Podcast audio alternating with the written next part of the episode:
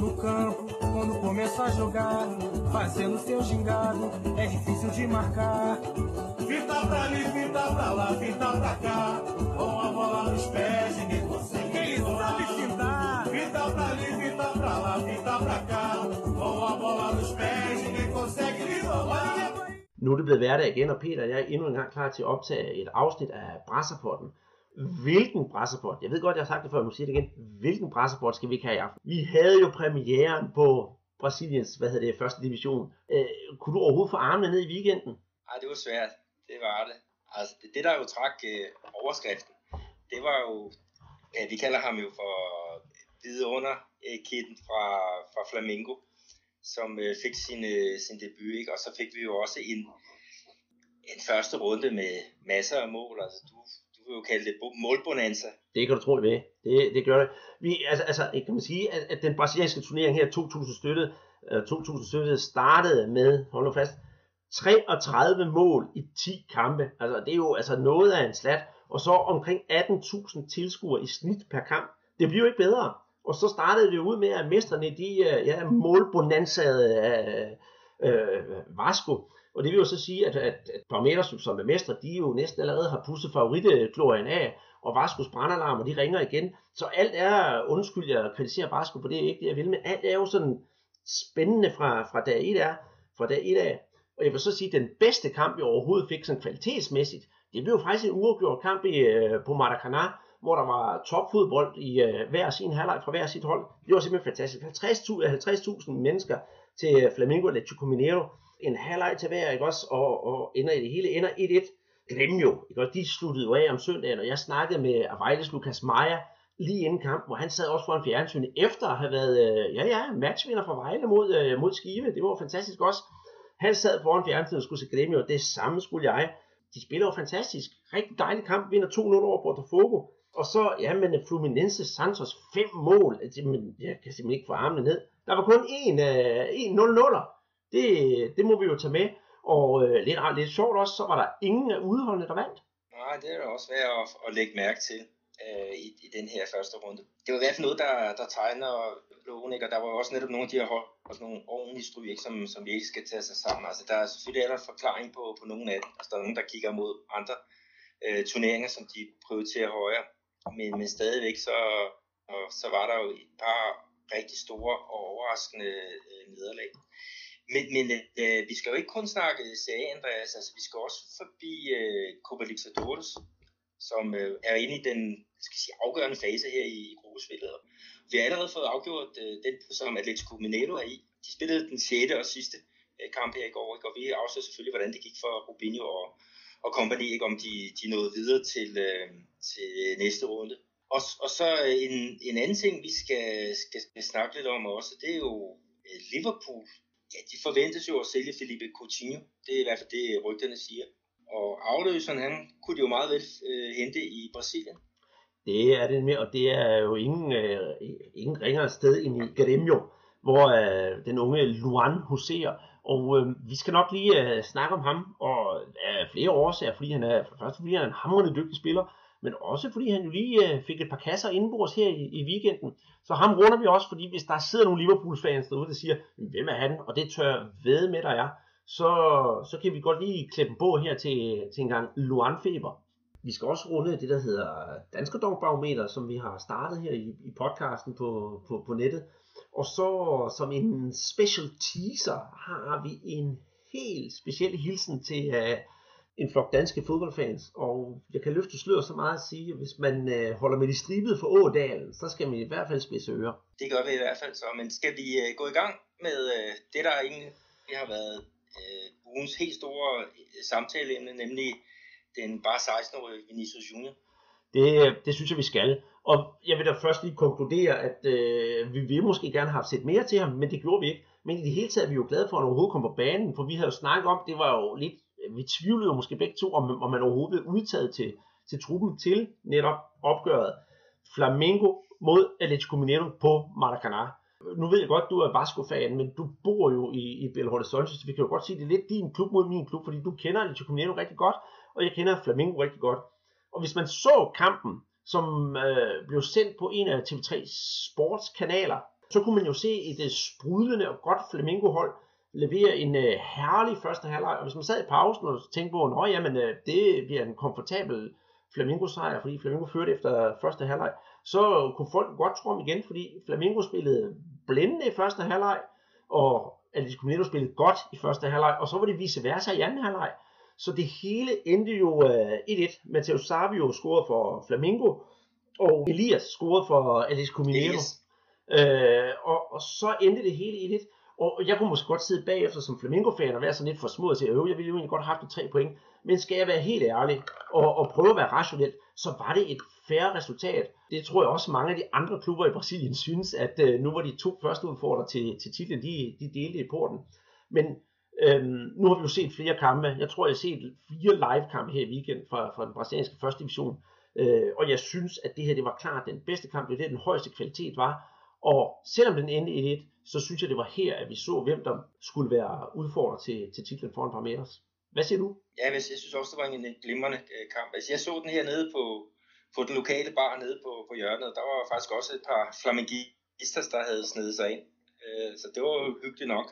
Jo, altså jeg var da sikker på, at, at øh, Flamengo de ville køre den hjem efter den der første halvleg, men jeg skal love for, at øh, Atletico de kom til, de satte Casares ind, ecuadorianeren, som som har så meget talent, men, men har problemer med at, at, at formøble det øh, til noget godt.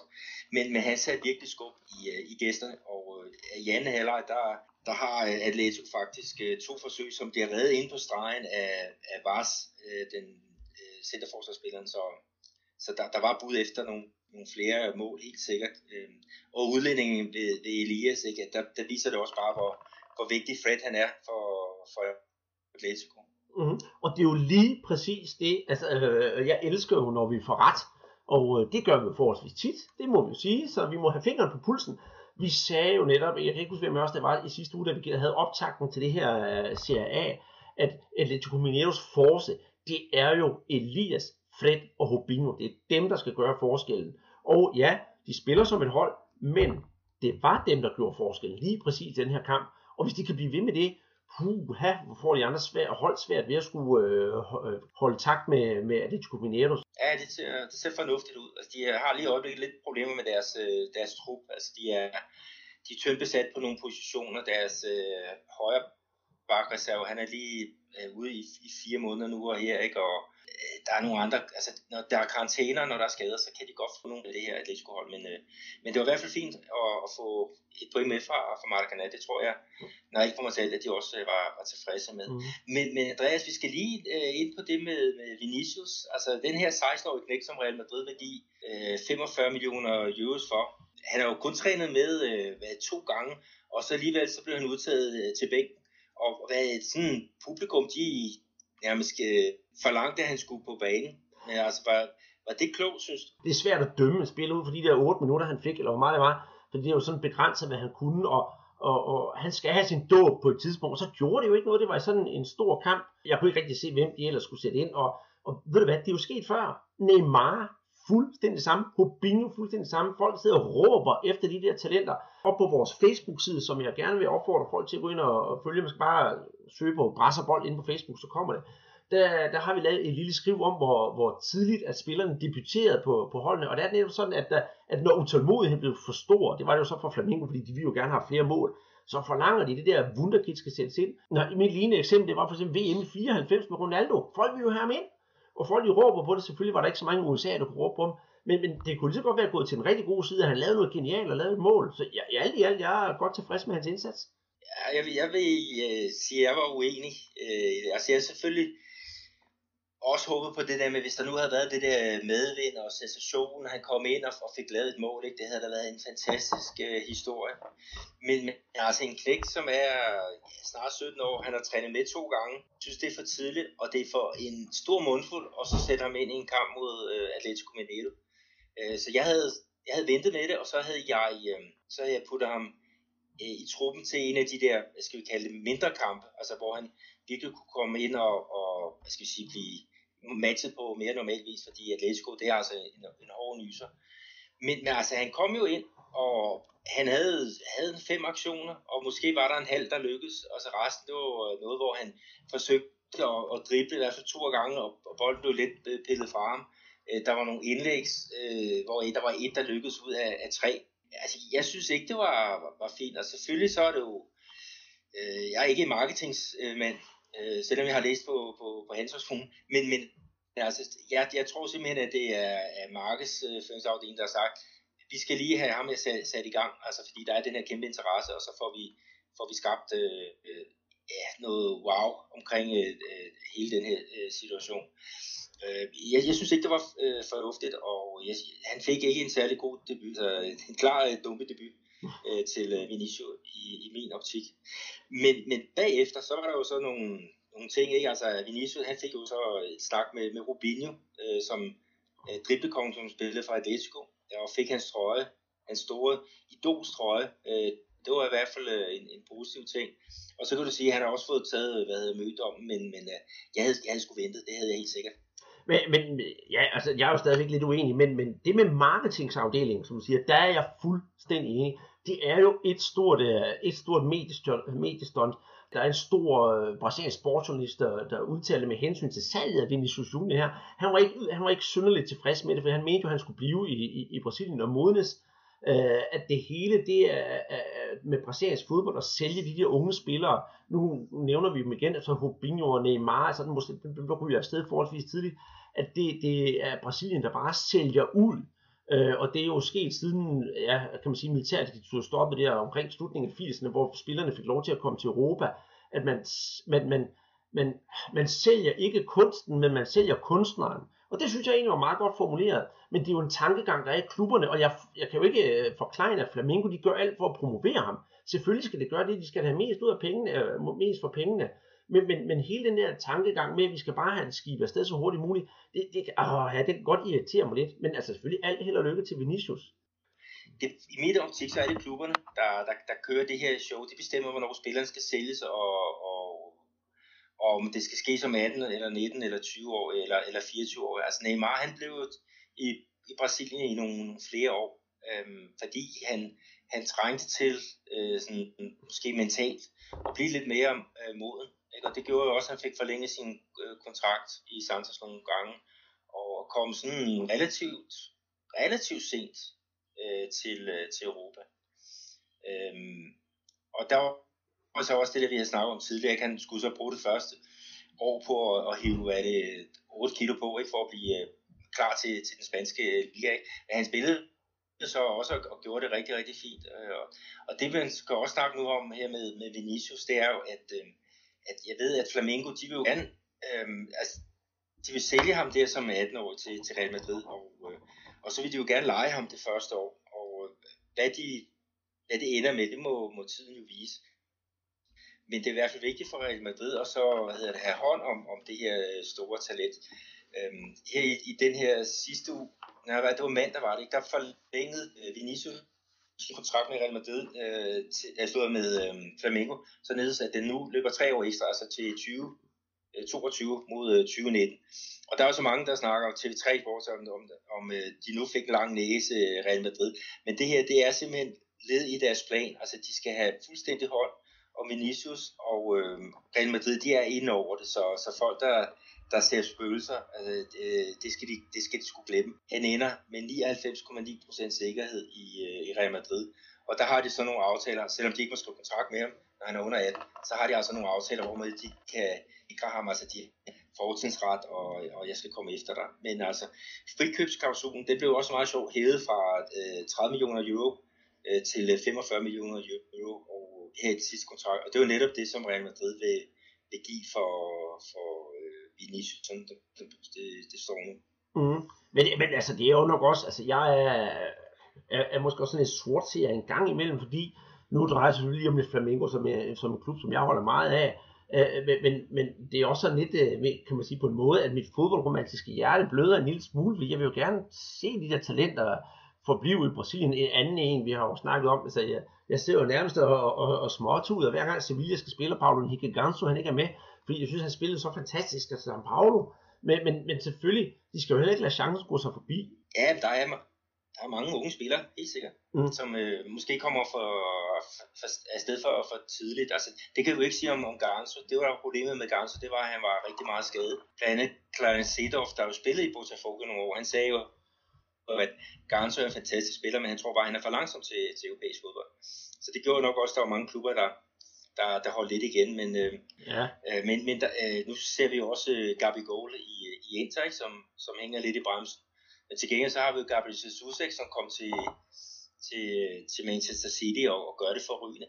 Så, så der, der er jo ikke rigtig nogen, nogen øh, facitliste på, på, på, hvad der er det rigtige og hvad der er det forkerte, men, men med øh, Vinicius Junior, altså, øh, der har tidligere været nogle, nogle episoder med ham, hvor han ikke har været disciplineret nok. Det var øh, som U15-spiller i hvert fald, at de havde nogle problemer, hvor han ikke var særlig vældig blandt spillere eller øh, hos træner. Men nu her virker det som om, han er på, på rette spor. Men altså, jeg kunne da måske godt forestille mig, at det var en god idé for, for Real Madrid måske, eller at ham ud et år. Altså, han blev hjemme i, øh, i, øh, i Flamingo øh, et år ekstra.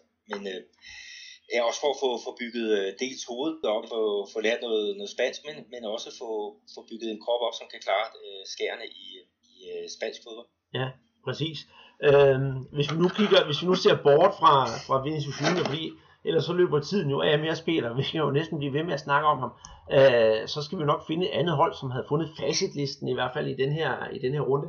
Og det er jo øh, Bonanza-kongerne, kan vi så kalde dem i dag, fra, fra Palmeiras mestrene, som møder oprykkerne fra Vasco. Og øh, det må man nok sige, det blev sgu noget af en øh, afvaskning fra Vasco, der tabte 4-0 foran 33.500 tilskuere på Allianz Park i, i São Paulo to øh, straffespark til, til Palmeiras bang bang, så, så er den jo allerede slået der. Og så øh, en, øh, en, en Borussia, der lige også fik øh, lavet to kasser. Øh, øh, har bare sgu ikke forberedt sig nok, eller er deres øh, bundniveau simpelthen bare for, for, for dårligt? Men selvfølgelig, vi skal også regne med, at det var mestrene, vi var imod. Ja, altså det har betydet meget, at, at uh, Kuka, han er tilbage som, som træner for, for Palmeiras, og øh, altså det er 4-0, det lyder også af meget, men, men det, Kuka har selv udtalt sig efter kampen, han synes, at det var en svær kamp, og, og Vasco har faktisk nogle, nogle chancer i, i kampen, i hvert fald til at, at komme på måske 1-0 eller få udlignet, men, men sådan lykkedes det, det så ikke. Øh, blandt andet så Douglas, deres centrale midtbanespiller, han har et gennembrud, øh, hvor han slutter, ja, han kommer her alene igennem dem, ikke? Og, og så sparker han på overlæggeren alene med øh, Fernando Pras, veteranmålmanden i Palmeiras buret. Men Kuka, han har jo sine øh, lykkebukser. Han har jo nogle øh, lila bukser, som, som øh, han er jo kendt for at, at bruge. Han er jo super overtroisk øh, Palmeiras-træneren, øh, og øh, ja, men øh, det lykkedes jo med, med øh, at komme godt fra start, ikke? altså 4-0. Øh, noget af det, som man snakker om, det var, at, øh, at han byttede om på på Tchetché og Jean, øh, som heldigvis højre bak og, central midtbane. Det var noget, han gjorde i løbet af kampen, og det gav altså noget, det gav noget flow. Hedder han Tchetché, han ligger jo op til et fantastisk mål, som øh, Borja, øh, det kol- kolumbianske angriber, han hætter ind. Uh, så, så jo, altså, han markerer sådan lidt mere individuelt, øh, hvor øhm, øh, Eduardo Batista, han kører sådan mere i zone, øh, lidt mere måske moderne fodbold, men altså øh, Kukas metode, den, den virkede, altså 4-0, det er sækkum ikke flot. Mm-hmm. Barsko, de har i løbet af i år, de har skibet deres, øh, den ene stopper afsted, øh, Luan, han er faktisk skiftet til netop Palmeiras, og den anden, øh, øh Rodrigão, øh, han er stedet til øh, Minas Ponte Preta, så det er altså et helt nyt forsvar. Og øh, her i den her uge, så har de været ude og hente øh, Paulan i International, som ikke er en, en super centerforsvarsspiller, men han har noget rutine, og så har de skulle hentet øh, Breno i São Paulo.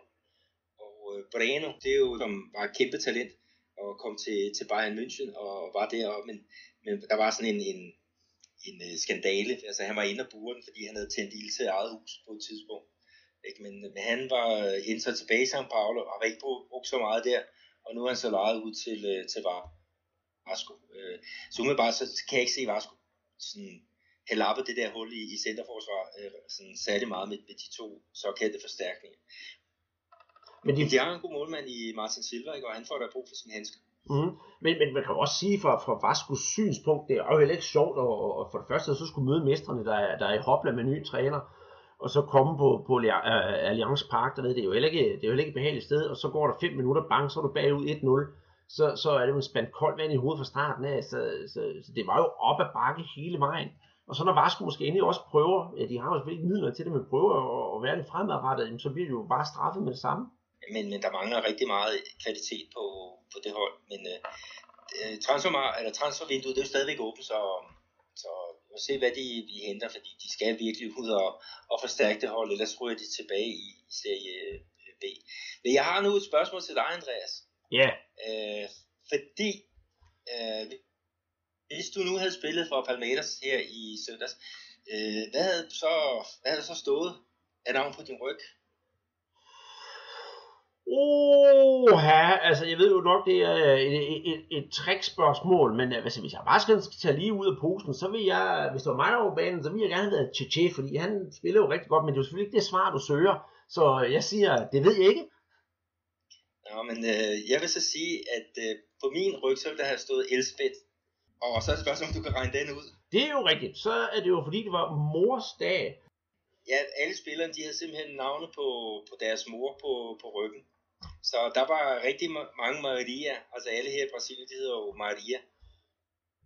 Så vil du afsløre, hvad der så skulle have stået ved din ryg? Jamen, så skulle der, så skulle der faktisk stå Isis, for det hedder min mor. Så altså, det kunne der sagtens have stået. Så ja, der, der kan man bare sige, den havde jo, den havde jo egentlig helt svidt ud, den der med morsdag, og nu du siger det, så kommer jeg straks i tanke om det der med de der bare maver, og siger, uh, hvor var det hen, og det mente jeg så var Palmeiras, men det er rigtigt, det er viber i, og den kamp, den glæder jeg mig rigtig til at snakke om, fordi der kommer jeg til at bruge ord, du gætter aldrig, hvilke ord jeg kommer til at bruge. Er noget, der starter med D? Ja, Bonanza igen. Jamen det, jo, jamen det, jo, det har bare været en god weekend, den her. Øh, det næste hold, vi skal kigge på, det er måske nogen, der har haft så, kan man sige, knap så god weekend det var jo sådan lidt øh, i, i den mave ende, da Corinthians de, øh, skulle møde, øh, hvad hedder det, Chapecoense. Og det blev jo noget af en, øh, kan man sige, lidt tam, og tam opgør. 1-1 enten med. Og hvis jeg skal sige noget, så siger jeg, at øh, Corinthians, de synes, jeg skuffede faktisk lidt. Men hvorimod Chapecoense efter deres, øh, jamen de har sgu have været lidt i modvind her på det sidste med deres turneringer, de har spillet, der er op og ned på resultaterne. Men øh, de viste faktisk øh, en pæn gang mandsmod i den her kamp. Så jeg synes, det er lidt kredit, at de kunne få 1-1 mod øh, ja, favoritterne fra Corinthians. Ja, jeg er helt enig.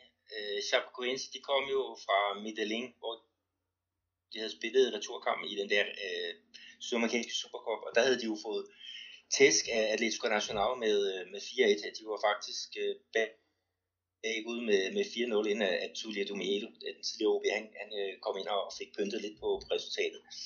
Men, men deres defensiv var, var rigtig godt organiseret øh, i, i den her kamp, øh, og, øh, og så var der også fin moral at, at komme igen, ikke? Øh, fordi Corinthians kom jo foran ved, ved Jo, som, som øh, har, ja, han, han ser, ser ud som om han, han øh, er mod en, en god sæson.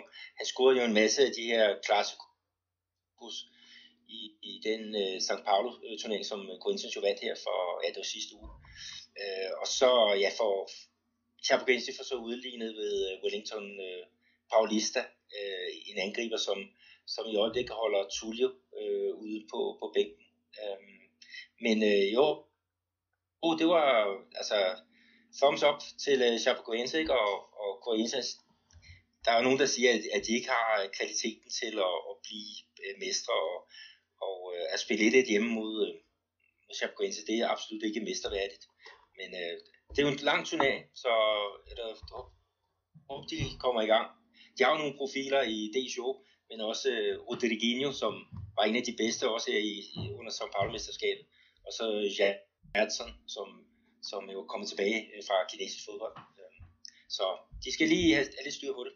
Ja, så, så ja, et enkelt point der, ligesom med øh, Flamengo-kampen, men det var langt fra samme niveau som, øh, som, som på Maracanã. Øhm, skal vi rykke videre til, øh, til Cruzeiro São Paulo? For den så jeg lidt af, og så blev jeg nødt til at slå bort fra den, for jeg kunne simpelthen ikke følge med i to fodboldkampe på det tidspunkt. Så, men den så du jo. Ja, jeg var faktisk inde og se den her på, på Minerang. Og det var sådan to hold, der kom fra sådan noget, nogle, ja, nogle, en kedelig midtugekamp. Øh, både Cruzeiro og São Paulo, de bestod ud af den der, der hedder Copa øh, Sudamericana. Øh, Cruzeiro, de, de røg ud til øhm, øh, øh og for Paraguay, øh, og São Paulo, de røg ud, ud til den, der hedder Defensa i Justicia fra, fra Argentina. Så det var jo det var noget rigtig, rigtig skidt. Men øh, Cruzeiro, de havde byttet frist ud, altså nu, der var nogle skader, og, og øh, der var nogen, der var sat på bænken. Og så var der en højre bak, som lavede en kæmpe fejl her i midtugen, Mikey. Han er faktisk lejet ud altså, øh, til, øh, til Palmeiras, så øh, ham kunne de ikke bruge øh, mere. Men øh, de havde Fabio tilbage i buret, øh, deres målmandslegende, og øh, han, han udskruede noget, noget ro og noget sikkerhed, som de har, har trængt til. Rafael, øh, afløseren, han har sgu gjort det meget godt, men Fabio, det var lige øh, med, med pil opad, og så havde de puttet det, det ind i, i centerforsvaret, og, og det, det hjalp. Mm. Og så synes jeg bestemt også, at, at målscoren, han er jo værd at nævne, Abila igen. Altså, øh, tror du, når sæsonen her er færdig, at når der så står på topscorelisten, hvis vi så skal finde et Cruzeiro-navn, så det bliver Abila? Ja, det, det kunne godt være, men, men det interessante det er jo, at han har jo startet på bænken i de fleste kampe. Øh, det har været øh, Rafael Sorbi, som har ligget deroppe. Øh, det har været Manu Menezes øh, favorit, og så Abila. Han har jo kommet øh, ind og, og lavet nogle mål, øh, men, men øh, Øh, Sorvis han er så skadet øh, lige i øjeblikket, så det gav muligheden for at hvile, ikke? og han, han slog til. Øh, og det var faktisk et, øh, et rigtigt øh, øh, hvad siger, ærgerligt mål for, for St. Paulo. Øh, det er således, at, at deres øh, øh, centerforsvar, øh, Mike Conn, han, øh, det er en bold, der er ud over stregen, og så hammer han den afsted. Øh, øh, og skal faktisk have et kort for det. Men han laver sådan, rækker hånden undskyldende op og, og trisser så tilbage sådan med, med hovedet ned mellem skuldrene. Men hvad sker der så i mellemtiden? En klik bolddreng kaster den til Enrique, som sætter bolden hurtigt i gang til, øh, til Allison, som, som faktisk skulle have været dækket op af, af netop Maikon. Allison han stryger til, ned mod baglinjen, og så smækker den ind mod forreste stolpe. Hvor at Abila han dukker, den ind og, øh, dukker op og sætter den ind, ikke? Og, og øh, altså, de, de står så øh, øh São Paulo øh, forsvaret i det her tilfælde ikke. Og deres træner, Roger Seni, han var jo også rasende. Og når vi kommer til selve kvaliteten af kampen, så er der jo ikke rigtig noget, der, der, der, der var særlig godt. Altså, det var Crusader, der spillede rundt og rundt og rundt, ikke? og så havde du São Paulo, som, som havde et par gode chancer, men, men mest på, på kontra. Øh, så ja, 1-0, altså det kunne lige så godt gå den anden vej, men øh, altså, det er to hold, der virkelig skal, skal steppe op øh, for at komme med i, i toppen, synes jeg. Øh, nu var der, og jeg synes, der er nogle tegn i San Paulo, der, der tyder på, at, at det sejler lige lidt smule. Ja, og så kommer det store spørgsmål. Altså, jeg ved ikke, om det er dig, der skal stille til mig, eller, eller vice versa. For vi kan jo selv give det samme svar, men altså, Jose Roseni, endnu en gang et, et, et, et, et magert resultat. Øhm, skal jeg komme med min ærlige mening, så, så havde, han været, havde det været hver anden træner, så var han nok råd ud af vagten. Men hvor lang snor tror du, at Sao Paulo de er villige til at give ham? Øh, 10 kampe? Mindre og mere? Jeg skyder på 8. Ja, ja det er jo det er spørgsmål. Altså, nu er der jo også kommet nogle historier frem om, han i sådan i finale kamp mod øh, Corinthians øh, i kampen om São Paulo-mesterskabet.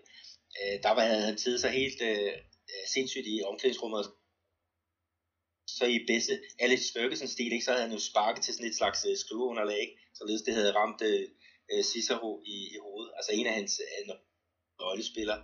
Og sådan nogle historier, altså de bliver jo sådan dækket nu, ikke? og det er jo også tegn på, at, at det ikke kører så godt, som man havde, havde forventet. Men jeg tror, de vil give ham uh, lang snor, og uh, når der er de der pressemøder uh, efter kampen, så er jeg meget på det der uh, med, hvor mange procent øh, af spillet, de egentlig havde, ikke? og hvor mange chancer de kreerede, og, og noget i den dur, ikke? Men, men, men det er jo sådan set også bare for at, redde sin egen mos, øh, for at sige det på, på godt dansk, fordi at, at spillet er ikke særlig godt, og det er sådan set kun, ja, jeg skal sige, nedadgående. Øh, men øh, ja, altså, de skal jo nok håbe på, har du hørt om det der Justice of Table, man snakker om, ikke? Altså netop hvor det er statistik, hvor man ja. kigger så meget på målscorer, men der er nogle andre indikatorer. Altså det, det er nok, der skal redde øh, Seni mm. øh, i, i St. Paul. Og nu, du siger, og nu du siger mere med at redde, redde sin egen røv, at øh, Cicero, som jo spiller for St. Paulo, han var jo ikke med her i weekenden, og har selv udtalt sig om, at det var fordi, han har været forkølet. og simpelthen ikke kunne stille op. Men samtidig har han til pressemødet offentligt udtalt, at, øh, at han ikke ser, at der er et stort problem i, i São Paulo, og forsvarer Hosiado Scene og siger, at vi står sammen om det her, og vi skal nok komme igennem det. Så spørgsmålet er, om det er Cicero, der, der, der prøver at fedte sig ind hos øh, uh, Hosiado eller der virkelig er nogen snakken? Ja, men det er jo også det med at være professionel, altså det er jo også de officielle pressemøder, der siger man vel også det, man skal sige, ikke? og så har man nogen, man lægger til, hvis man er utilfreds over nogle ting, ikke? og det er jo nok det, det sidste, der, der er ved at ske i, øh, i øh, i øjeblikket. Altså folk er, er ved at være trætte af, af, af Seni. Øh, men øh, det, det er jo præsidenten, der bestemmer, øh, hvor man skal forestille, at han skal ud, og øh, jeg, jeg tror, han overvejer grundigt, hvad der skal ske øh, her, her fremover. Mm. Skal vi øh, videre til øh, det næste kamp, hvor, hvor jeg personligt synes, det var måske den eneste kamp, hvor der var et decideret lidt øh, uretfærdigt resultat. Fluminense Santos. Ja, det er rigtigt. Det var det, øh, Døndagens brunch kamp. Øh, der var kick-off allerede kl. 11 på Maracana. Og øh, det har været en kæmpe succes øh, indtil videre, de her tidlige kampe. Altså det var sådan en familiekampe øh, på grund af, af tidspunktet. Men, men her, der var der jo var der 10, omkring 10.000 øh, øh, der dukkede op til den her kamp, ikke Fluminense, øh, som har et spændende hold mod Santos, som virkelig er også en kæmpe øh, klub. Øh, at der ikke er flere, der dukker op, det synes jeg godt nok er, er kedeligt. Men jo, det, du har helt ret. Altså hvis man kigger på spilfordelingen og på antal chancer, det ville Seni nok have gjort, det, ikke? Så, så burde Santos have vundet den der kamp, men, men det gjorde de ikke. Næ, altså to mål af Enrique Dorado, et i begyndelsen af første halvleg og et i øh, et på straffespark i, øh, i første halvlegs overtid, og så det tredje mål kommer så efter en lille time spil. Øh, Santos derimod, de får, hvad hedder det, første halvleg, der får de faktisk udlignet til, til, til 1-1, og, og prøver hele tiden, og får også et mål til aller, aller sidst, hvor de kommer så på 3-2, men de når jo aldrig sådan rigtigt at komme åh, have ordentligt igennem, og jeg synes faktisk, at Santos havde spil til mere end, øh, end Fluminense. øh, så ja, altså de tre point skulle måske have været i, i, i, i, i São Paulo-klubben i stedet for i Rio. Ja, og så Victor Ferraris, målscoren til 1 han fortæller også, at de har jo sluppet tre mål ind i de sidste 10 kampe, ikke? og så er der sådan en dag som i dag, hvor de slipper tre ind i, i samme kamp. Og det undskylder lidt med, at de, de er noget trætte. Altså, de kom fra en, en pokalkamp om onsdagen, hvor de rejste til Belém, som, som ligger oppe i det, ja, det midt nordlige øh, Brasilien. Ikke? Og så her mandag, øh, som er i for så, så er de videre øh, til Bolivia ikke? og en kamp i Copa Libertadores. Mm-hmm. Så de bliver, de bliver slidt. Men, men altså, øh, Fluminense, de har godt nok også haft et, et hårdt program, så jeg, jeg kan ikke se, at der skulle være nogen forskel øh, der.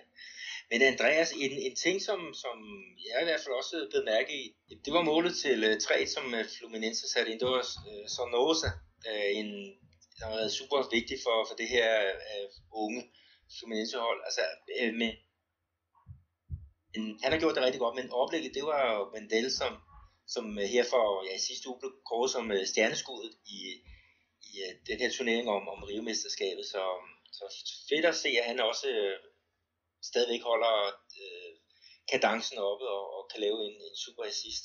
Mm-hmm. Øh, hvis jeg skal øh, sige noget andet om den her kamp, hvor den blev spillet øh, en meget varm formiddag i Rio, så, så, så kunne vi jo vifte lidt med det danske flag, da Kajke han blev skiftet ind i kampen, øh, kampens anden halvleg. Det er jo altid dejligt at se, når det, når det er nogle, kan man sige, nogle spillere, man kan genkende med sådan, ja, fra det, fra det danske. Øh, og det er jo rart at se, at han har fået den der, han er ikke, han er ikke blevet fast mand, men, men han bliver ret tit skiftet ind, så, så han er næsten med hver gang. Ja, han scorede her i onsdags, øh, hvor de spillede øh, mod Paysandu i pokalen. Der scorede han til, til 3 som også blev øh, slutresultatet.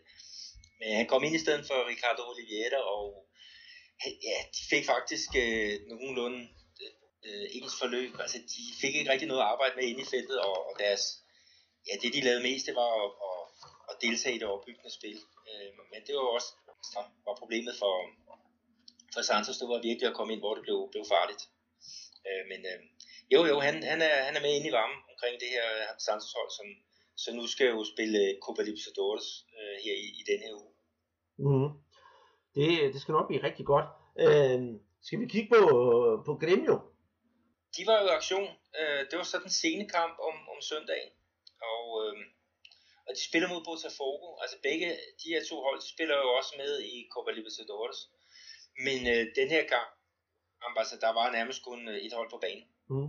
Og det er derfor, at øh, til at starte med, at jeg synes, at Flamengo-kampen og Atletico Mineiro-kampen var den bedste kamp, fordi denne her kamp, den var også enormt god, men der var så kun et hold på banen, så, så, så jeg kan ikke give noget kredit til Botafogo, men jeg kan jo sige, at Grêmio, de spillede næsten eksemplarisk fodbold.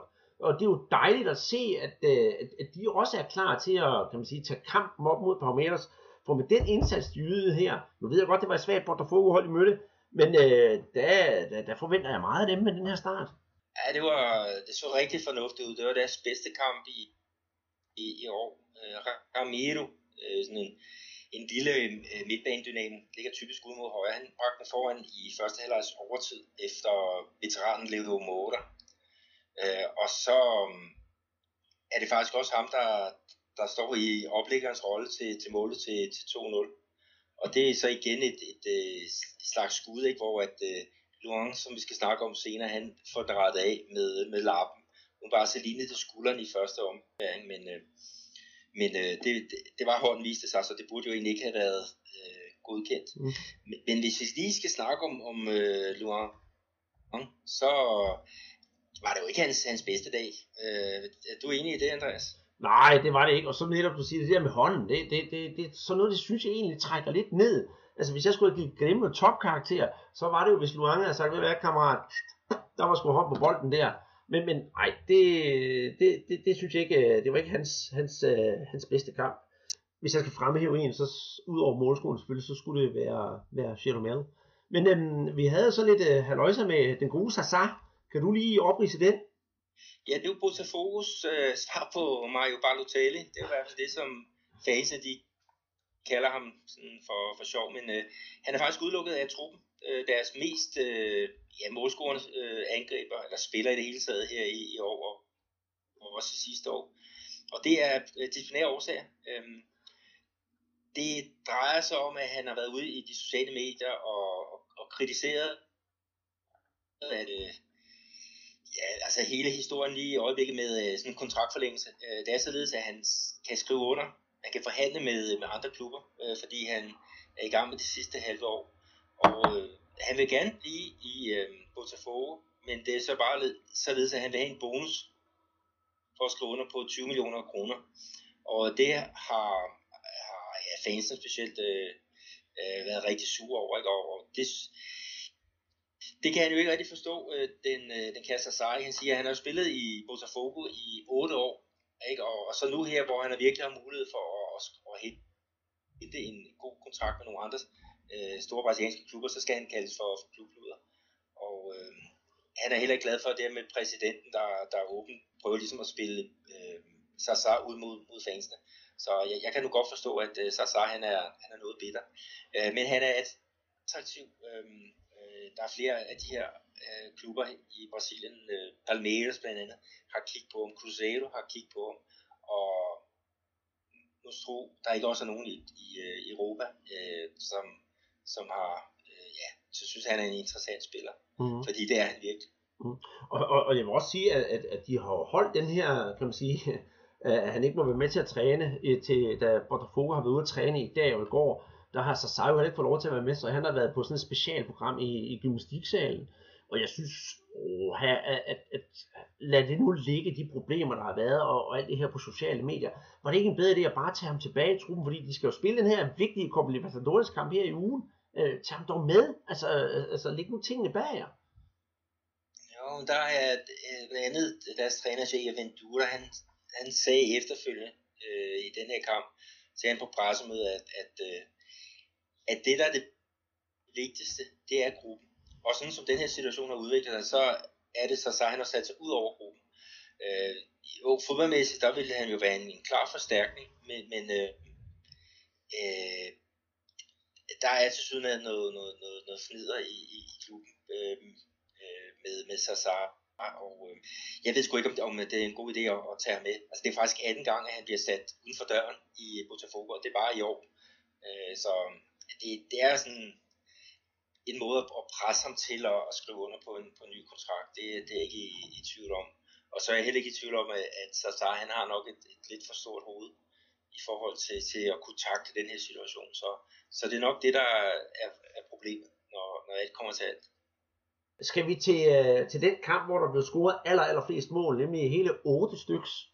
Ja, det var, og det, det som du snakkede om øh, tidligere, da vi snakkede om mors dag, øh, der var det således, at, at der var, var seks møder, som blev fotograferet på, på banen inden kamp med øh, deres store maver, og, og resultatet, det, det var ligesom om, det var, at øh, de har kigget i en eller anden øh, krystalkugle, ikke? fordi hvad blev resultatet?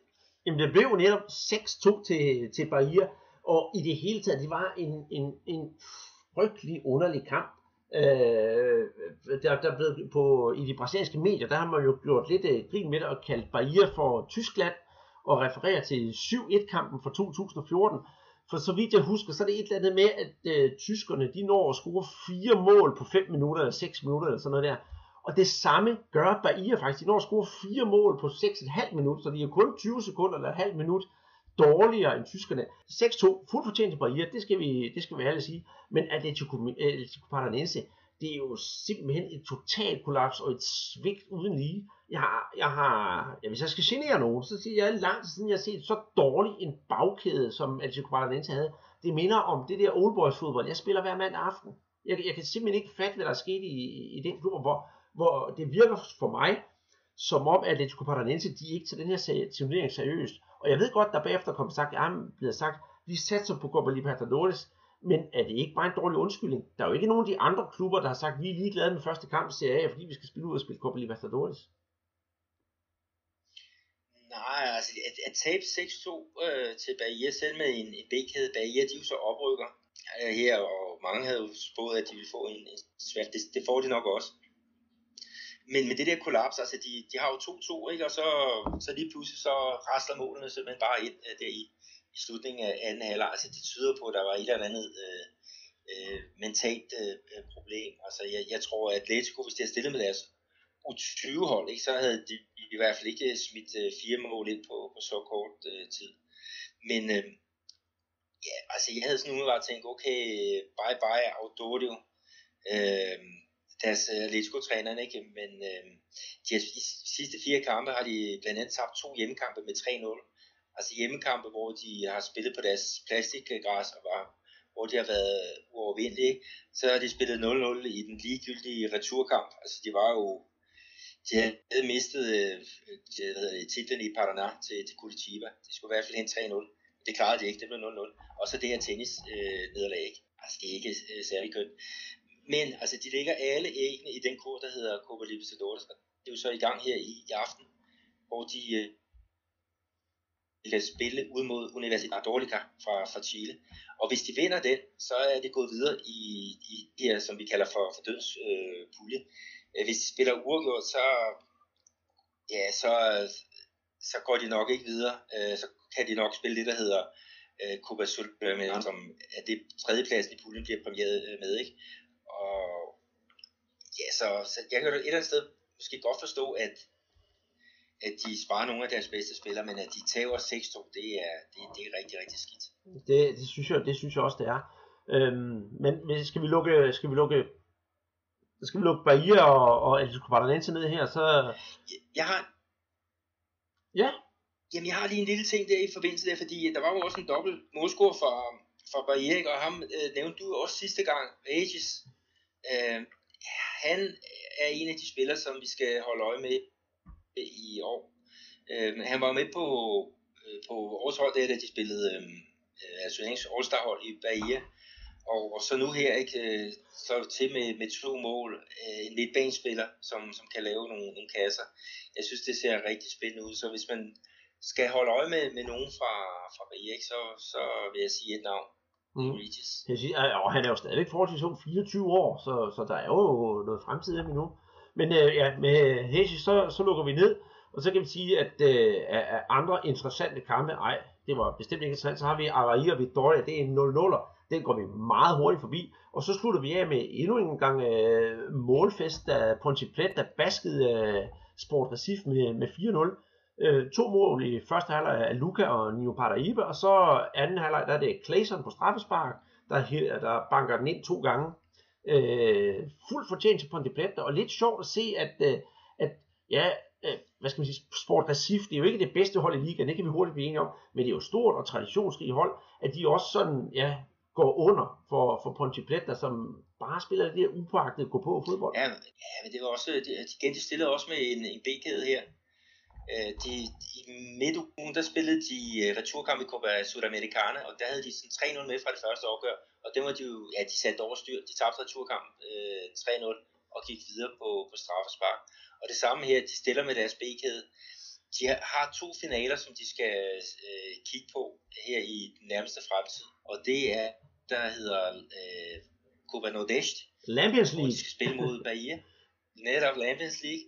Og så er der uh, mesterskabet i øh, Pernambuco, øh, hvor de mangler at, at spille en kamp. Så, så de har simpelthen solgt den her kamp, og de solgte også den der i, i onsdags. Øh, men, men det er selvfølgelig ikke noget, der, der pynter. Øh, men vi skal lige snakke Ponte Preta et, øh, lidt mere, eller i hvert fald en af deres øh, øh, øh spiller, Clayson, han er på vej, jeg tror faktisk, han er blevet solgt her i, i dag til, øh, til Corinthians. Men, men altså nu er de så, ja, William Podger har de jo så solgt til International, ikke? og så har vi Clayson, som også er væk. Ikke? Altså jeg er jo, jeg er spændt på, hvordan de kan, kan løse sig, selvom om 4-0, det, det er jo en, en god sejr. Det er helt bestemt, og ham, ham synes jeg også, vi skal forvente meget af. Øh, altså 22 år, er det ikke noget den stil, han er, så der, der er jo nogle rigtig gode år i ham endnu. Og så synes jeg også, at det er lidt fascinerende, at et hold som Ponte Preta kan, kan producere, ikke verdensklasseangriber, det skal vi bestemt ikke kalde det, med gode, stabile angriber, som overrasker positivt. Ja, det er godt, men det er jo sådan set også deres lod. Altså, de har en 18-spiller, Luca, som, som faktisk er, han er her fra Cruzeiro, øhm, og så har han spillet i Criciúma i CB i nogle år, og så blev han hentet til Corinthians, hvor han gjorde det rigtig godt. Nu spiller han så i, øhm, i, øhm, i Ponte Preta, og er en af deres, deres nøglespillere. Og så øh, har de faktisk ja, hentet Emerson Shake, Ja, det, det er rigtigt med Emerson Shake, er, og, og han er måske også god for Ponte Preta at få. Han har jo sidst været hos, hos Flamengo, og, og der er han kommet lidt i skyggen for Paulo Guerrero, mere, så det er godt, at en, en, jeg vil sige, at han er en forholdsvis stor profil, kommer videre. Og han har også vundet øh, flere mesterskaber med, ja, er det ikke alle tre Rio-klubber, han har været i? Jo, det, det er det. Øh, Og det sjove det var, at han blev faktisk øh, brasiliansk mester tre år på træk med tre forskellige klubber. Så han er noget af en, en vandreklit, hvis man kan kalde det det. Men øh, det bliver spændende at følge Ponte Preta her i år. Det, det gør det. Altså, det, det, det er jo sådan lidt, uh, lidt sjovt dark horse hold, så det, det, det bliver rigtig godt. Uh, den sidste kamp, det er jo så Curitiba mod uh, Atletico Goianiense, og det havde vi så også en, en, en 4-1'er der. Øh, Curitiba, de øh, møder op til kampen sådan et lidt forstærket hold, så det var jo også bare en, en, en fortjent sejr. Mere har jeg ikke så meget at sige til den, for jeg har faktisk kun set highlights. Jeg kan ikke rigtig gå i dybden. Altså, jeg vil sige, at øh, gæsternes målmand, Klever, han havde altså ikke sin øh, bedste, bedste aften. Der er i hvert fald to af de der mål, som Kutiba laver, som han må tage på, på sin kamp. Øh, det første mål bliver sat ind af Enrique Almeida, øh, og så er det Neto Berola, også en rutineret spiller, som putter den ind til 2-0. Walter, som øh, vi snakkede også om sidste gang, altså ham, der, når han kan komme ned i trøjen, øh, er en god spiller. Øh, vi kan også kalde ham vinerbrødsforvarten, fordi han, han er sgu en, en stor øh, fætter. Øh, det er faktisk ham, der reducerer på en rigtig teknisk øh, flot afslutning. Og så til, øh, til i anden så øh, er der sådan to frisparksmål af Thomas Bastos, som bare lukker festen. Øh, den ene, det er, ja, det er sådan rent øh, øh, ja, Roberto Carlos øh, klasse. Det er i hvert fald lige før. Øh, det, er et rigtig godt våben, de, de har fået der, øh, Curitiba i, i Thomas Bastos, og han kommer også med på, på den 12 for sine to, øh, to øh, frisparkskasser. Mm. Skal vi runde, øh, hvad hedder det, øh, Serie A her for den her gang, og så lige tage top 5? Ja, det skal vi gøre, og øh, det er jo sådan lidt overraskende, det er jo Bahia, der, der fører der med deres sejr både på 6-2. Øhm, så nummer 2, det er Palmeiras, nummer 3, Ponte Preta, 4, det er Curitiba, nummer 5 er Grêmio, og nummer 6, det er så Fluminense. Og, øhm, og det, som der er lidt specielt her, det er de seks øverste, dem der kvalificerer sig til øh, Copa Libertadores. Libertadores næste år. Så vi kommer til at snakke meget om top 6, eller G6, som de vil, som de kalder det i Brasilien. Mm. Og der er også noget andet, man snakker om i Brasilien, det er det, der hedder Z4. Og det er jo netop bunden. Og på 17. pladsen, der finder vi Atletico Goianense, 18. pladsen Atletico Paranaense, 19. pladsen Sport Recife, og så på, øh, på Jumbo-pladsen, der finder vi så Vasco.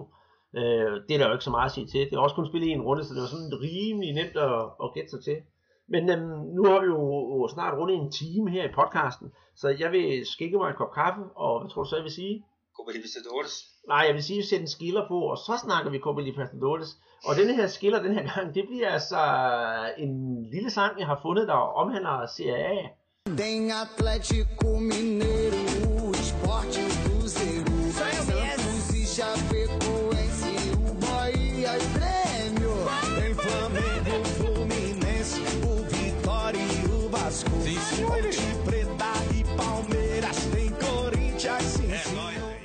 Så er vi klar igen, og inden vi lige skal snakke Copa Libertadores, så skal lige høre, hvad synes du om den skiller, Peter? Jamen, det var jo fantastisk. Men, men øh, hvem er det egentlig, der står bag den? Jamen, det skal jeg faktisk sige dig, det er hver søndag aften på, på Brasiliens TV, der er det, der hedder øh, Show da Vida Fantastico. Sådan et, et, et magasin, der har kørt de sidste 45 år. Jeg kan, min mor, hun er, hun er fra 52, og hun kan huske det, da hun var lille i Brasilien. Så det kører stadigvæk i dag, og det slutter altid med sådan en rundering af, af, af, øh, ugens runde i fodbold i Brasilien. Og hvert hold, de har sådan en lille dukke, Anna og Lotte-agtig dukke, og det er en hest. Og så de her heste, de er også noget hestevedløb. Jeg har lagt op på Twitter på et tidspunkt, jeg skal nok gøre det igen, det der evige hestevedløb, når, når de laver, ja, kan man sige, øh, tabellen. Og den skal jeg nok lægge op, så folk kan se det. Og det er heste, der altså har lavet en musikvideo, og det er faktisk meget sjovt at sidde og se. Men øh, nu til noget helt andet, og lidt mere seriøst. Copa Libertadores, øh, ja, der er jo kampe i aften, og der har været kampe i går. Øhm, skal vi sådan lette lidt på låget og sige, hvordan det går? Ja, jeg synes, vi skal starte i, i gruppe 6, fordi den er nu færdigspillet. Og det er fra Atletico Mineiro, som øh, hjemmetur mod øh, Godoy Cruz. Øh, og øh, det blev en sikker sejr på, på 4-1. Øh, Casale, som, som gik ind og fik sat øh, skub i Atletico her i kampen mod Flamengo, han fik meget, meget fortjent en, øh, en plads i startopstillingen øh, denne gang. Og det kan bruge det. Han bringer den foran allerede efter øh, tre minutter og så fordobler han faktisk øh, føringen med et kvarter. Og for det ikke skal være løgn, så, så er det Elias, der, der øh, banker den ind til, til 3-1 i overtiden. I anden halvleg, ja, tre minutter igen, så er der så et mål der. Det er så Fred, øh, der sørger for det, og så for, for hvad hedder det, Godoy, de får så et, sat et trøstmål ind til allersidst. Men resultatet, det betyder, at Atletico, de napper førstepladsen i gruppen. Øh, Godoy øh, boys, de går så, er Godoy's Cruz, undskyld, de går så videre på andenpladsen, og så Libertad fra Paraguay, de på tredjepladsen, der ryger de så over i det, der hedder Copa, øh, Copa Sudamericana, som er, er deres svar på Europa, Europa League. Og øh, Sport Boys, de er så ude efter bare to point i seks kampe. Men øh, der er jo, ja, som du sagde, der er jo masser af kampe i, i aften. Der, der er også i gruppe 4, øh, øh, dødens gruppe. Øh, der, der kommer dine helte, de kommer jo i aktion. Det gør de, og de er allerede i Argentina, kan jeg fortælle. Flamengo, de er simpelthen så klar, som de overhovedet kan blive. Og de skal jo kun og kun, men altså, de kan nøjes med, med uafgjort, og så er de jo straks videre. Det er så bare spørgsmål, om de bliver nummer 1 eller nummer 2. De har 9 point, og San Lorenzo, som de skal møde, de har 7 point. Atletico Paranaense har også 7 point, så ja, et point, så er Flamengo klar. Øh, Atletico Paranaense, de skal møde øh, Union Católica, som øh, er, ja, kan man sige, øh, prygelknappen i gruppen, så må ikke, at øh, gruppen ender således, at øh, jeg siger hurtigt, øh, Atletico Paranaense 10 point, Flamengo 10 point, og så San Lorenzo, de får den der plads i øh, Copa Sudamericana. Er du enig med mig? Jo, øh, ikke sådan 100%, fordi at øh, den der kamp, øh, som Atletico Paranaense skal igennem her, den bliver altså ikke let. Altså Universidad, de har jo stadig noget at spille for. Altså hvis de vinder, så har de jo stadigvæk muligheden for at, at gå videre i, i, øh, til de her knockout-fasen i, i Copa Libertadores. Og, og også den anden mulighed, det er så at få de tredjepladsen. Og det giver jo en, en plads i Copa Sudamericana. Og det er jo da også en, en, akt, en attraktiv øh, turnering at, at, at spille med i. Så jeg, jeg tror ikke, det bliver en walk over for Atletico Paranaense. Øh, desværre. Jamen det, ja, altså jeg kan godt, jeg kan godt se din, se din pointe, men, men tag du de brasilianske briller på, altså União Católica, de har faktisk kun vundet én kamp, og det var en 1-0 i sejr hjemme over Flamengo. Resten, der har de jo, der har de jo spillet uafgjort og tabt, så de har jo ikke ligefrem været overbevisende. Der synes jeg, at Atletico Paranaense dog, selvom de har haft et par nederlag, de har også haft et par sejre, de er, har da en lidt bedre stime her i gruppen. Ja, det er lidt. Vi bliver jo klogere i næste podcast, øh, Andreas. Så må, må vi se, hvem der, der har ret. Men uh, vi skal lige have med, de hedder jo Universidad Católica. Altså, de Det er rigtigt. forkortet UN mange gange, og det gør jo også, at, at kommer til at kalde dem Union Universitet. Ja, og det, har, det Og skal de jeg... er chilenske mestre, så, så mm. de, de, de kan noget. Mm. Men uh, lad os se, hvor langt det, det rækker. Mm. Øh, men øh, Santos, de skal jo også øh, i gang her i, i aften, og de skal jo op i højderne, der skal de spille øh, mod The Strongest, så det er jo også et øh, rigtigt øh, topopgør. Øh, og øh, der er jo så det, at, at øh, Santos, hvis de vinder den der kamp, øh, det bliver jo nok med Kajke på, på bænken, øh, så er de videre som øh, øh, i, i turneringen her, og det er så med, med en runde igen, ikke? Så, så øh, det bliver spændende at, at følge dem i hvert fald. Uh, the Strongest, uh, de har jo været igennem uh, de her kvalifikationskampe også, så uh, de er, er 100% øh, klar, ikke? Og, og deroppe i højde. Er det 3 km, Andreas, vi snakker om? Ja, noget i den stil, så det, er, det kræver sgu noget luft. Og så det sidste hold, som, i hvert fald, som jeg kunne se her, der, der skal i gang, det er jo øh, Chapecoense, der skal spille ud mod Lanús øh, fra, fra Argentina, og det er jo også sidste chance for, for Tulio Melo og company, hvis de skal, øh, skal videre øh, i, i den her gruppe. Det er jo den næst sidste spillerunde øh, for dem. Øh, jeg tror faktisk et point, så har de stadigvæk, øh, så lever de stadigvæk lidt i turneringen. Øh, en sejr, så, så er de oppe på andenpladsen med en runde igen. Så meget, meget vigtig kamp for, for Copa Sudamericana, mestrene fra øh, 2016. Mm, mm-hmm. vi skal også huske at nævne øh, Botafogo, det er jo så ikke i aften, men, men det når, de når at spille, inden vi laver næste podcast, som skal møde Atletico Nacional. Det er altså også en, øh, en, en, en, en, vind og forsvind kamp, kan man sige, til, for, for Botafogo og Atletico Nacional. Botafogo, og Barcelona fører gruppen med 10 point, og så Botafogo, de har 7 point, så med en enkelt sejr, så er de jo kvalificeret sig. Og så Atletico Nacional, de har 3 point, så de skal frem og, og gøre alt, hvad de kan for at, at, at hænge på Botafogo, hvis de, skal, hvis de skal have en chance for at kvalificere sig. Ja, og Atletico Nacional, det er altså de forsvarende øh, Copa Libertadores øh, mestre, men de har godt nok øh, afgivet mange spillere øh, siden sidst. Ikke? De har jo to spillere, øh, Gaja og Borja, øh, som nu spiller i Palmeiras. Øh, så, så de er noget svækket, men øh, de, de har stadig at, at leve lidt, lidt videre. De er i hvert fald lige blevet mestre i den der hedder øh, Recopa Sudamericana, altså den sydamerikanske øh, Supercup. Det var der, hvor de slog øh, Chapecoense over to kampe her i øh, for nylig. Men øh, ellers så vil jeg sige, Grêmio og Palmeiras, de skal øh, sidde over i den her uge. De skal først i aktion øh, i, i den næste uge så. Sådan ligger landet. Yes, og øh, nu går vi videre til, nu snakker du om Atletico Nacional, der, der, der sælger ud af spillere.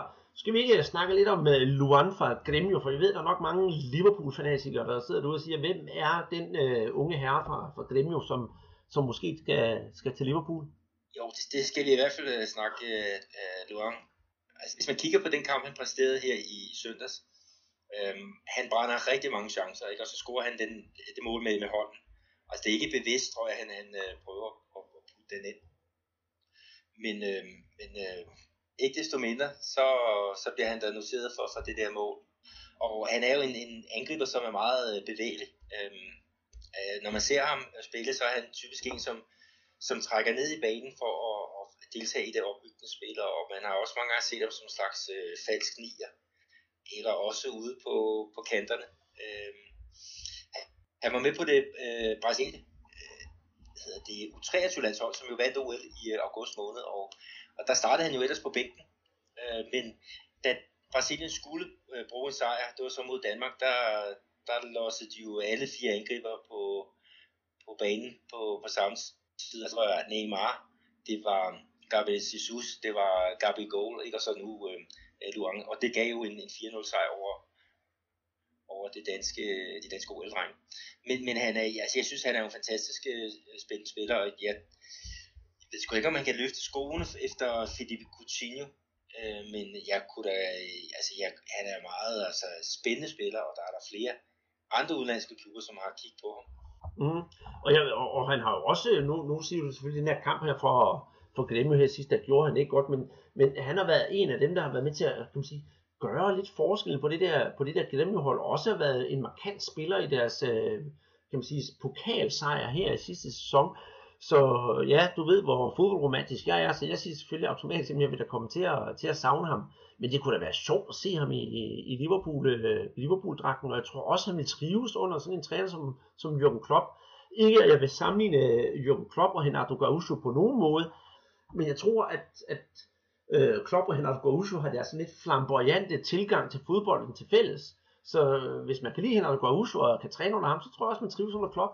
Ja, men det, det tror jeg da også. Øhm, så vil jeg lige vende tilbage til, hvad det var for nogle klubber, som har, har været interesseret i ham. Manchester United er, er en af dem. Øhm, faktisk øh, Leicester har også øh, vist interesse for ham. Så har vi Juventus og øh, ja, Barcelona. Øh, jeg ved, at Ronaldinho Gaucho har også været ude og, og anbefale ham. Øh, netop fordi han, han har nogle kvaliteter, som, som er rigtig gode for en klub som Barcelona. Altså han har farten, han er driblestærk, og så kan han de øh, kreative ting.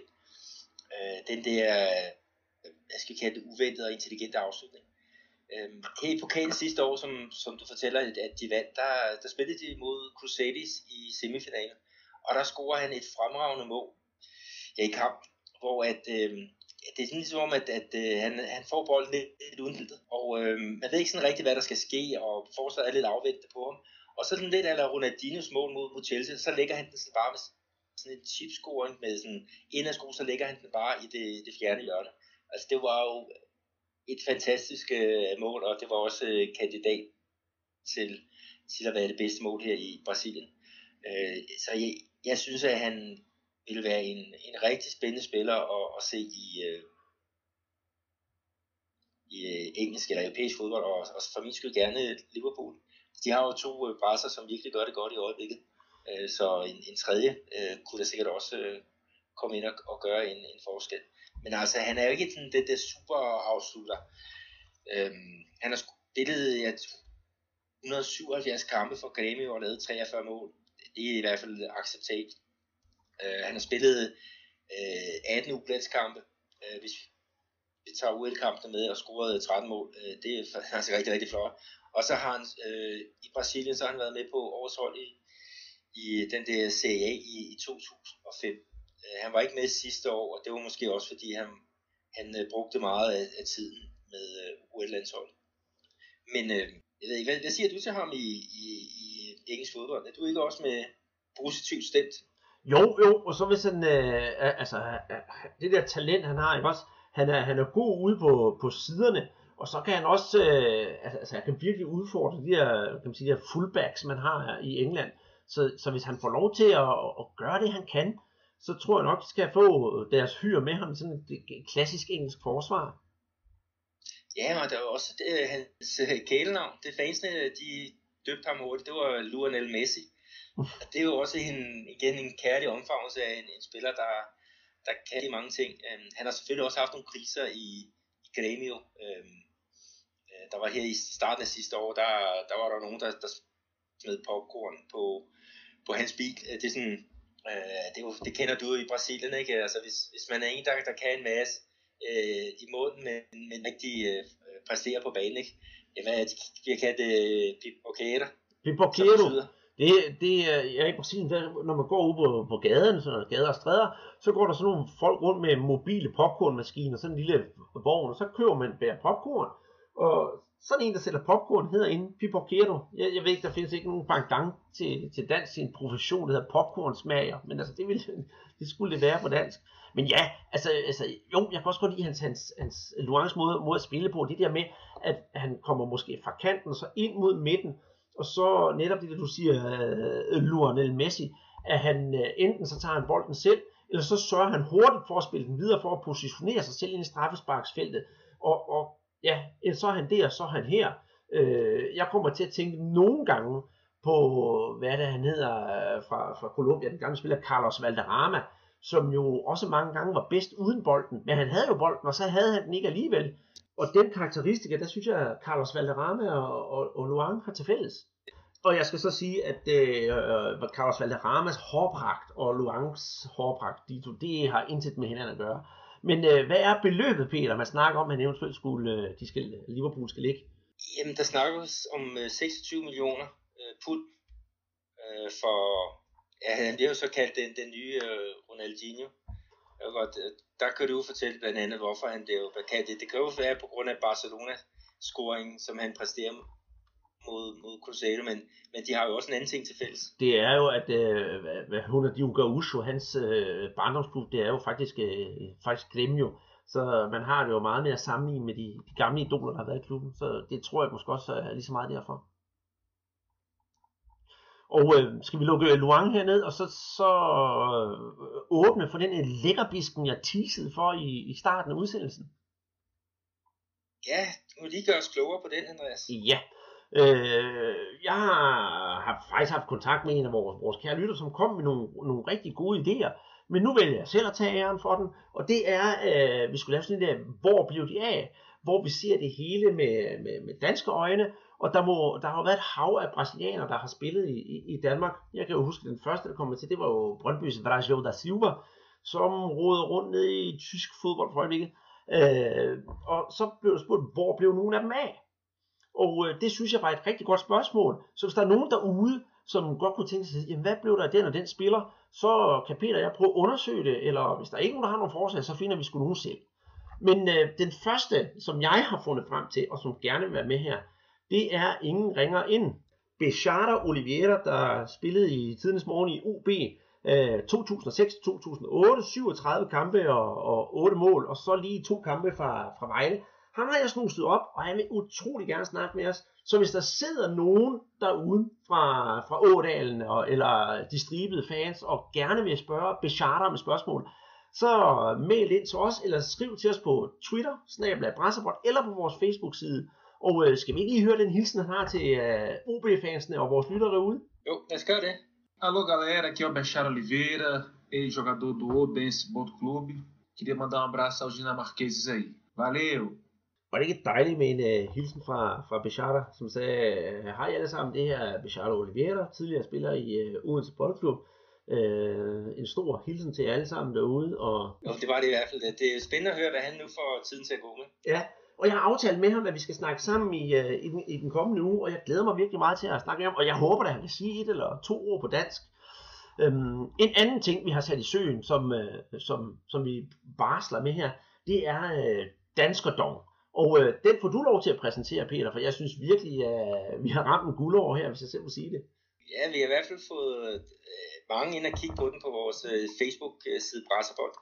Og øh, det her danskerdom-barometer, det er jo sådan lidt, øh, lidt spagt indtil videre, fordi at, øh, at vi kigger jo på de brasilianske spillere, som har en fortid i, i dansk fodbold, og som nu er tilbage igen. Og hvem er det egentlig af dem, som fornår, øh, formår at, at score nogle mål? Og der har vi jo fire. Øh, øh vi har Tulio de Melo, som jo er i Chapecoense, og han fører vores øh, uh, danskerdom øh, barometer med, med seks scoringer. Og så på andenpladsen, der har vi så Bueno, som øh, de fleste nok husker fra hans halve år i, i Nordsjælland. Øh, han er noteret for, for fem mål for St. Bento. Øh, og han er nu øh, blevet, øh, ja, skal vi nu se i Serie B, altså næstbedste række i Brasilien. Fordi han har skrevet en kontrakt under med øh, Santa Cruz. Og øh, det er jo noget, som vores, øh, vores gode ven øh, Michael fra Brasil Football College, han, øh, han sikkert øh, øh, vil, vil bide mærke i. Han er jo jo kæmpe fan af, af klubben der fra Recife. Øh, på tredjepladsen, der skal vi igen tilbage til, til OB, og det er jo så Kaiki, som øh, Øh, nu er noteret for, for fire øh, fuldtræffer for, for Santos. Så er der vores øh, Brøndby-fans. Øh, Bruno Badata, øh, han spiller nu for Joinville, og han har så lavet et ægte mål i, i pokalkampen, øh, øh, i en pokalturnering.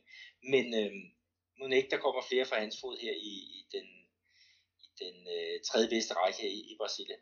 Men, men altså, der er helt sikkert nogle, de har overset øh, derude, så, så hvis, hvis du som lytter med her på programmet, du siger, ah, der er også lige ham og ham og ham, så igen, så vil vi meget gerne øh, høre fra jer, således vi kan få en, en, øh, en dansker dongliste op på, ja, i hvert fald en 2-10 spiller, det ville da være, være dejligt. Ja, det, det, det ville det i hvert fald.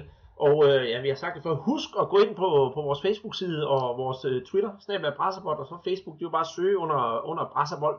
Så skal der nok komme en masse frem. Og øh, ja, nu når I så er i gang derinde og, og surfe lidt på nettet, så gå ind på iTunes og så lige give os den der tommelfinger op. Og gerne fem stjerner af slagsen, dem kan vi jo godt lide. Vi har været helt op på en syvende plads på, på, på et tidspunkt i, i, i sportskategorien. Der vil vi jo gerne op igen. Jeg tror PT vi er nummer nogen 50, men øh, I skal højere op, skal vi ikke det, Peter? Ja, men det viser jo bare, at det går op og ned i showbiz. Ja, og øh, apropos om og ned i showbiz, skal vi lukke podcasten af for den her gang og gøre det med lidt af den der gode hestemelodi fra Oglobo og CA. Ja, men lad os gøre det. Øh, og så vil sige, vi ser jo frem til en, en fantastisk uge her med masser af Copa Libertadores, og så er vi jo også spændt på at se om, om uh, anden runde i, i Serie A, den kan leve op til en vild uh, første runde, som vi, vi fik her i den her weekend. Mm. Og det glæder vi os enormt til, så altså Copa Libertadores, Serie A, Danske Dogbarometer og Hvor blev de af kategorien. Jeg, Andreas Knudsen og Peter Arnholdt. Håber I nød det, I kunne I høre det, og håber virkelig, I er tilbage igen øh, i næste uge og lytter på, hvad vi har at sige. Tak for den her gang. Atlético Goianiense, Curitiba e São Paulo. Atlético